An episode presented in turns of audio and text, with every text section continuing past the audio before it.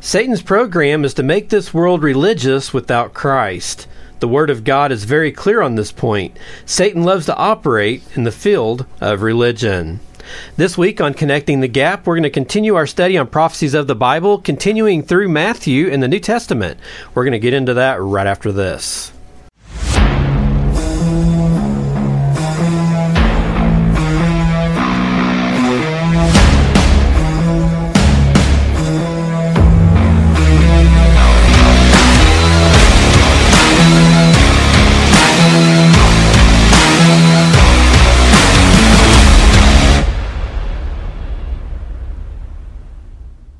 Welcome once again to Connecting the Gap. This is my podcast. I'm Daniel Moore, your host. Thank you for joining me this week. And we've got a lot to get through.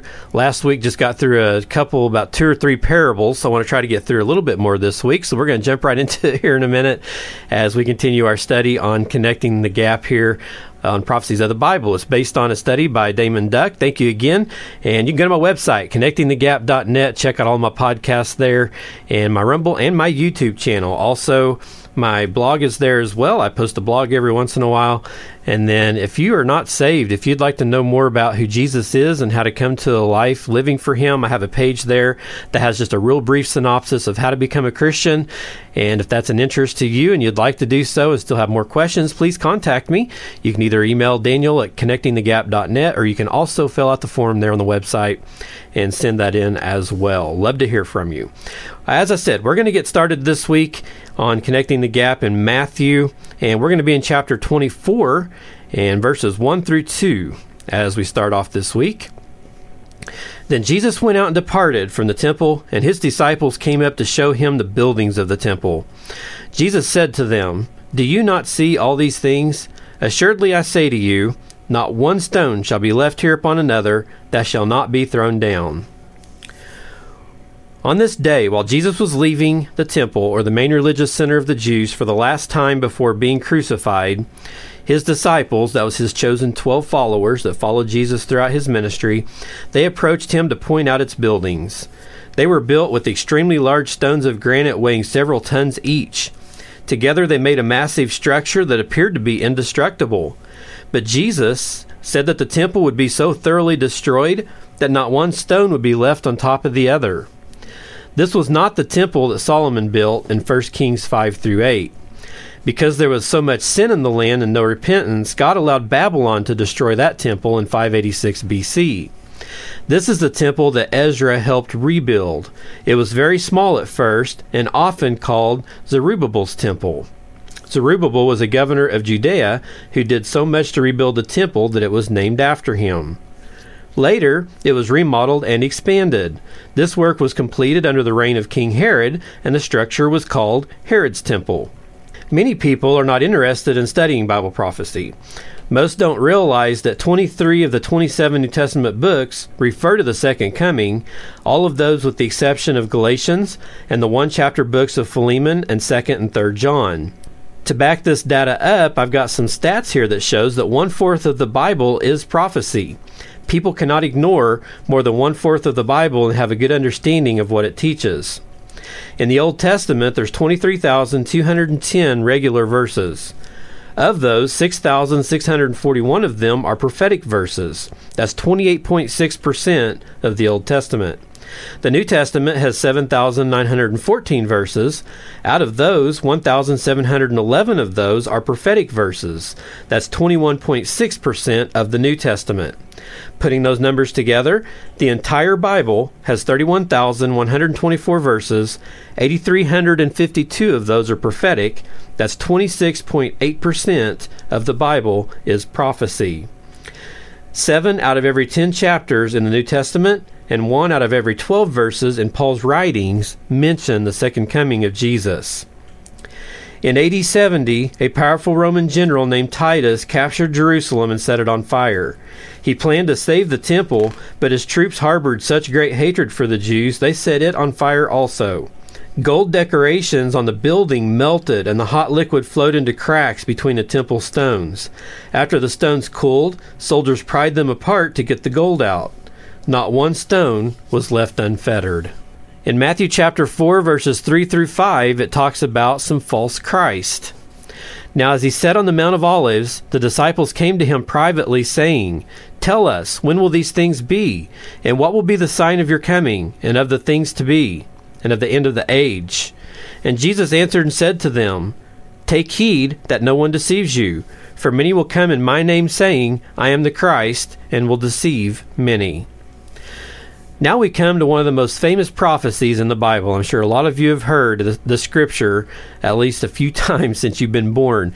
They were given on the Mount of Olives. That's a very high hill, about three fourths of a mile east of Jerusalem. And for this reason, they have been given a special name, the Olivet Discourse. This is the place from which Jesus ascended into heaven when he left the earth after his first coming. And it also, it's also the place where he will stand when he returns at his second coming. He went to the Mount of Olives and sat down. Four of his disciples approached him, wanting to know when the temple buildings would be destroyed and what would be the signs of his second coming and the end of the age. He began his answer by identifying several that he compared to the beginnings of birth pains. It is well known that an expectant mother's birth pains get closer together, harder, and more painful as the birth of her child nears. By analogy, Jesus was saying that these signs are things that will always occur, but they will get closer together, harder, and more destructive as his second coming draws near. The first sign mentioned is false Christ. This sign is significant because the angel Gabriel told Daniel that the tribulation period will begin when the ruler who, will come, that's the title referring to the Antichrist, confirms a covenant with many which is probably the United Nations or the leader of many nations, to protect Israel for seven years. This ruler will be the ultimate false Christ, and he is the one Christians call the Antichrist. That means he is against the Christ or an anti Messiah. He is the first rider on the white horse mentioned in the book of Revelation. He's called a beast because he will be so evil, he will be possessed by Satan.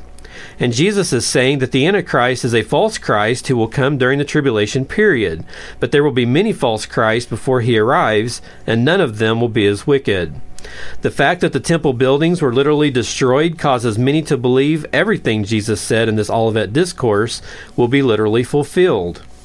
Many people are critical of those who study or ask questions about Bible prophecy, but notice that the disciples, they asked Jesus about it, and he did not condemn them. He even answered their questions. These signs, false Christ, wars, famine, pestilence, and earthquakes, have a twofold nature. First, they are pre rapture signs. Second, they are post rapture or tribulation period signs. These five signs will occur in a lesser degree before the rapture of the church, and they will occur in a greater degree after the rapture of the church. Jim Jones, Sun Myung Moon, and David Koresh are just a few of the people who claim to be Christ in the latter half of the 20th century. It has been even estimated that there are now more than 10,000 false Christs in the U.S. alone, and there will be many more as we approach the end of the age and the arrival of the Antichrist at the beginning of the tribulation period. It's more than a Christian problem, and it's even a worldwide problem. In the late 1990s, the Lubavitcher Jews said Rabbi Menachem Mendel Schneerson was the Messiah. Rabbi Schneerson died, and some Christians thought that would be the end of it. But the Lubavitchers said it only means that he will be raised from the dead before he resumes his role as Messiah. Now, the Jews have reestablished the Sanhedrin so Elijah can appear before them and announce the identity of the Messiah. And within Islam, the Saudi royal family supports the Sunni sect, which is prominent in their country. This sect calls the Messiah the Mahdi. They even have had several people, including Osama bin Laden, who claim to be the Mahdi. In Iraq, the United States has had problems with the firebrand cleric named Muqtada al Sadr, who poses as the Mahdi and calls his followers the Mahdi army. In Iran, the Shiite Muslims are expecting the second coming of a different Mahdi, which they sometimes call the 12th Imam or the hidden Mahdi. This devotion to false messiahs explains the commitment of some terrorists. They think they are following the Mahdi. God gave so many details in the Old Testament about the Christ that only one person could fulfill them all. To give a little bit of insight into that, we are going to share some scriptures here where we can recognize the Messiah from Old Testament scriptures. In Genesis chapter 3, verse 15, it says that Messiah would be a man. In Genesis 12, 1 through 3, the Messiah would be a descendant of Abraham. In Numbers 24, 17 through 19, the Messiah would be an Israelite. In Genesis 49, 10, the Messiah would be from the tribe of Judah. In Isaiah 11, 1 through 2, and verse 10, the Messiah would be a descendant of Jesse. In 2 Samuel 7 12 through 13, the Messiah would be a descendant of David. In Micah 5 2, the Messiah would be born in Bethlehem, Ephrathah. In Isaiah 7:14, the Messiah would be born of a virgin. In Malachi 3:1, the Messiah would appear while the temple was present. In Daniel chapter 9:24 through 27, the Messiah would appear 483 years after the command to rebuild Jerusalem. As we continue now to Matthew 24, 6 and 7, we hear about wars and rumors of wars. The Bible says, And you will hear of wars and rumors of wars. See that you are not troubled, for all these things must come to pass, but the end is not yet. For nation will rise against nation, and kingdom against kingdom. This particular set of scriptures is not only a prophecy given by Jesus, it's also a part of a previously mentioned prophecy that the angel Gabriel gave to Daniel in Daniel 9. Gabriel predicted the death of the Anointed One, the crucifixion of Jesus, the destruction of the city and the sanctuary, or Jerusalem and the temple, and even that war will continue to end. The war to end all wars will be when the fiery red horse is released. Peace is removed from the earth, and the nations gather against Jerusalem for the Battle of Armageddon. That's the last and greatest war. But a close reading of what Jesus said here reveals that it is actually a loving warning.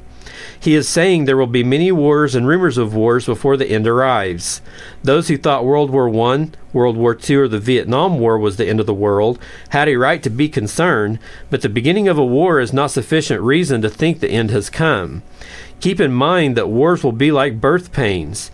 They will get closer together and more destructive as the end of the age approaches. The Antichrist will present himself as a man of peace. He will falsely claim to be the Prince of Peace or Jesus, but God will expose this fake to the world by causing his phony peace programs to fail. World leaders who follow him will be rejecting the true Christ and the only solutions to world problems.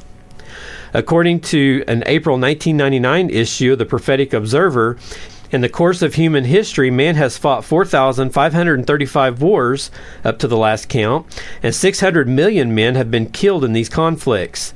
Compare this statistic with the fact that half of those, 300 million casualties, have been in wars which occurred in the 20th century. In other words, there have been as many people killed in war since 1914 as in the previous 5,500 years. World leaders don't expect things to get better in the near future. They keep warning everyone that the nations of the world are arming themselves at an alarming rate.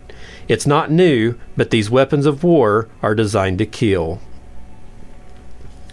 In Matthew chapter 24 and the last half of verse 7, it says, And there will be famines in various places. The Antichrist will come on the scene predicting an era of economic growth for the world. His promises will include plenty of food and abundance of goods for all people, but he will be a false bread of life or a false Jesus, and God will not let his false claims succeed. The rider on the black horse will be loosed, bringing economic collapse and causing the price of wheat and barley or food to soar.